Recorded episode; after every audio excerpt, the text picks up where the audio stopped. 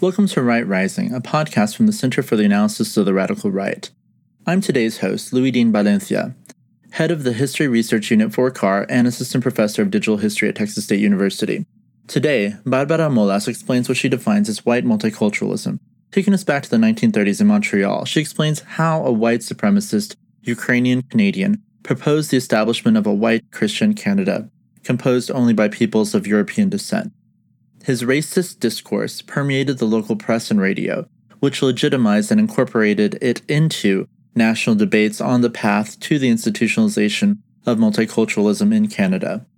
Molas is a PhD candidate in history at York University and head of doctoral fellows at the Center for the Analysis of the Radical Right. She has published on the history of transnational far right thought and on far right responses to COVID 19. She's currently working on far right understandings of multiculturalism in Canada. In this episode of Right Rising, I will explain what I have defined as white multiculturalism. Building upon my doctoral dissertation, I will explore the origins and impact of far right understandings of diversity and ethnic cooperation in Canada. In particular, I will introduce the thought of Ukrainian Canadian Walter Bossy, who immigrated to Canada in the 20s and promoted the establishment of a white and Christian Canada until the 60s. A fervent anti communist and a devout Catholic, Walter Bossy was born in the Ukraine in the late 19th century and moved to Canada in 1924. In the early 30s, he moved to Montreal, one of the most multicultural cities in North America at the time. There, he realized that what he called the new Canadians were constantly being discriminated against as they were not considered to be part of the Canadian nation. That nation was traditionally understood as being only composed by the two founding nations, that is, by those of British or French descent. In 1934, Bossy published a pamphlet that demanded the social political reorganization of Canada in a way that acknowledged and incorporated the new Canadians into the national fact. The new Canadians were, he said, more than their hyphens. They deserved to be considered and treated like simply Canadians. But this pamphlet did more than propose the recognition of new Canadians. It also defined who these new Canadians were and who they weren't. Specifically, it argued that the new Canadians were only those of European descent who shared Christian values. Canadians of African, Asian, and Jewish descent, he said, were too particular to be considered for this new nation building project. The real Canada, as he called it, was composed by the two founding nations and by the new Canadians only. In other words, it was formed by white Christians. Bossy further promoted the idea that Canada must be ultimately one nation and that only the gradual amalgamation or mixing of different ethnicities would bring the unity and greatness that Canada so badly needed.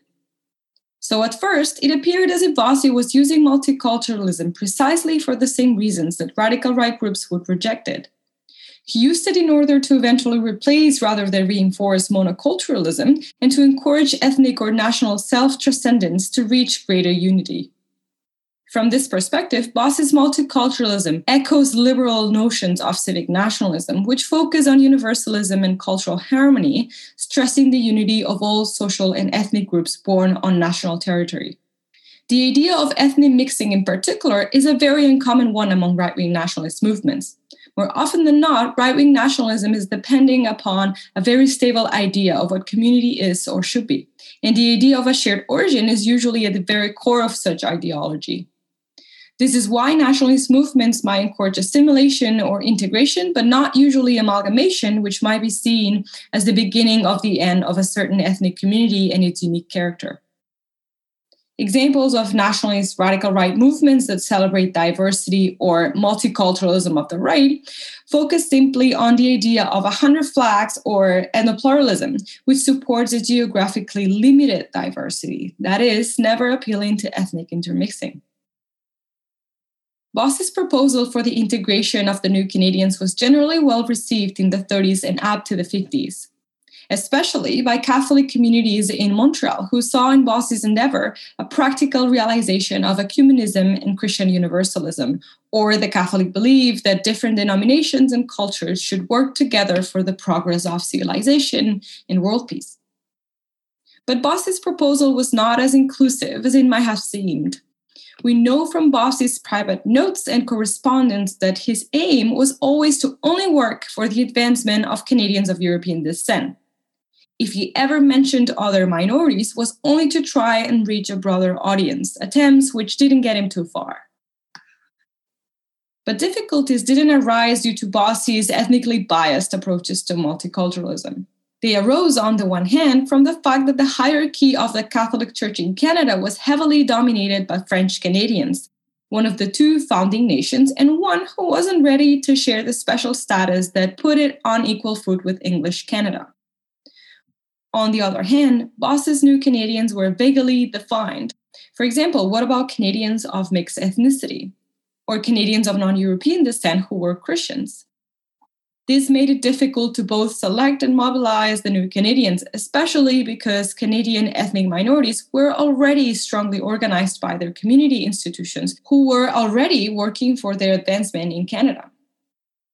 In addition, it was not a secret that Bossy was friends with Nazi sympathizers in Montreal, like so called Canadian Fuhrer Adrian Arcand, which raised further suspicion.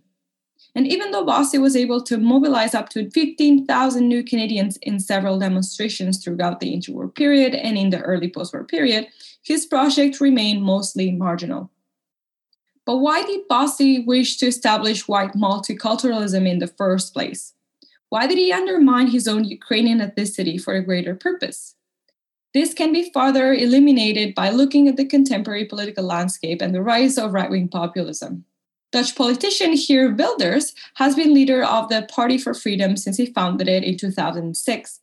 His party advocates Dutch nationalism against cultural relativism, demanding the cultural dominance of the Judeo Christian tradition and patriotism against religious minorities such as the Muslims.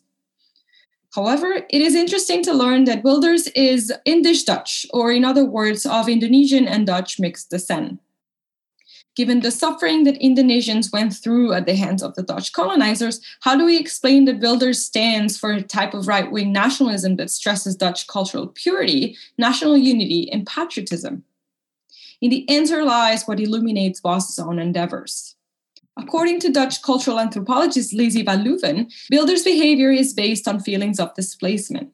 People like him realized that they were welcome neither in the Netherlands nor in Indonesia. They were in between citizens that struggled to fit in different societies defined by common descent and shared ethnic based culture. To confront this sense of identity loss and the feeling that he was and always would be a second rate citizen, Wilders hid his Indisch descent. For example, denying his ancestry and dyeing his hair blonde, and led a new nationalist movement that redefined Dutch patriotism and created a new cultural enemy, the Muslim. Dutch scholar Van Leeuwen argues that Wilders' nationalism is an expression of classic loss of identity and the politics of displacedness, in other words, of a lacking sense of belonging. Based on Van Leeuwen's approach to ethnic minorities leading radical right and nationalist movements, Bossy's multiculturalism may be interpreted as a result of identity loss having lost Ukraine to communism, having seen his children marrying into other ethnic groups, and having French and English Canadians say that new Canadians were no more Canadians than foreigners, must have caused a huge sense of identity loss, which helped Bossy to conclude that his new identity resided precisely in that loss. It was in multiculturalism, in the abandonment of clustered ethnic purity, that a new and more complex identity could be forged, and Bossy's sense of identity regained. So, why is this relevant for the study of multiculturalism and the radical right? Through his discourse, Bossy was able to manipulate the meaning of the term New Canadians, which previously included the whole variety of newcomers, and was successful in permeating the local media in Montreal with it. The press and even the radio used the term based on his discourse and unintentionally disseminated and legitimized the restrictive and racist meanings that Bossy had attached to it. As a consequence, debates in the public sphere on Canada's multiculturalism became transmitters of what Aurélien Mondon and Aaron Winter have described as liberal racism, which are all those seemingly liberal projects which perpetuate 19th century understandings of difference. The terms that give meaning to our ideas of nationhood, community, and belonging have been and are key elements in the formation of our modern states. And historians must make sure that our progressive understanding of these builds upon liberal ideas on difference and ethnic cooperation. If we don't question the conceptual foundations and changing meanings of our liberal tenets, we will run the risk of contributing to the institutionalization of racism. And that is exactly what Bossy wanted. I hope you enjoyed this episode and thanks for listening.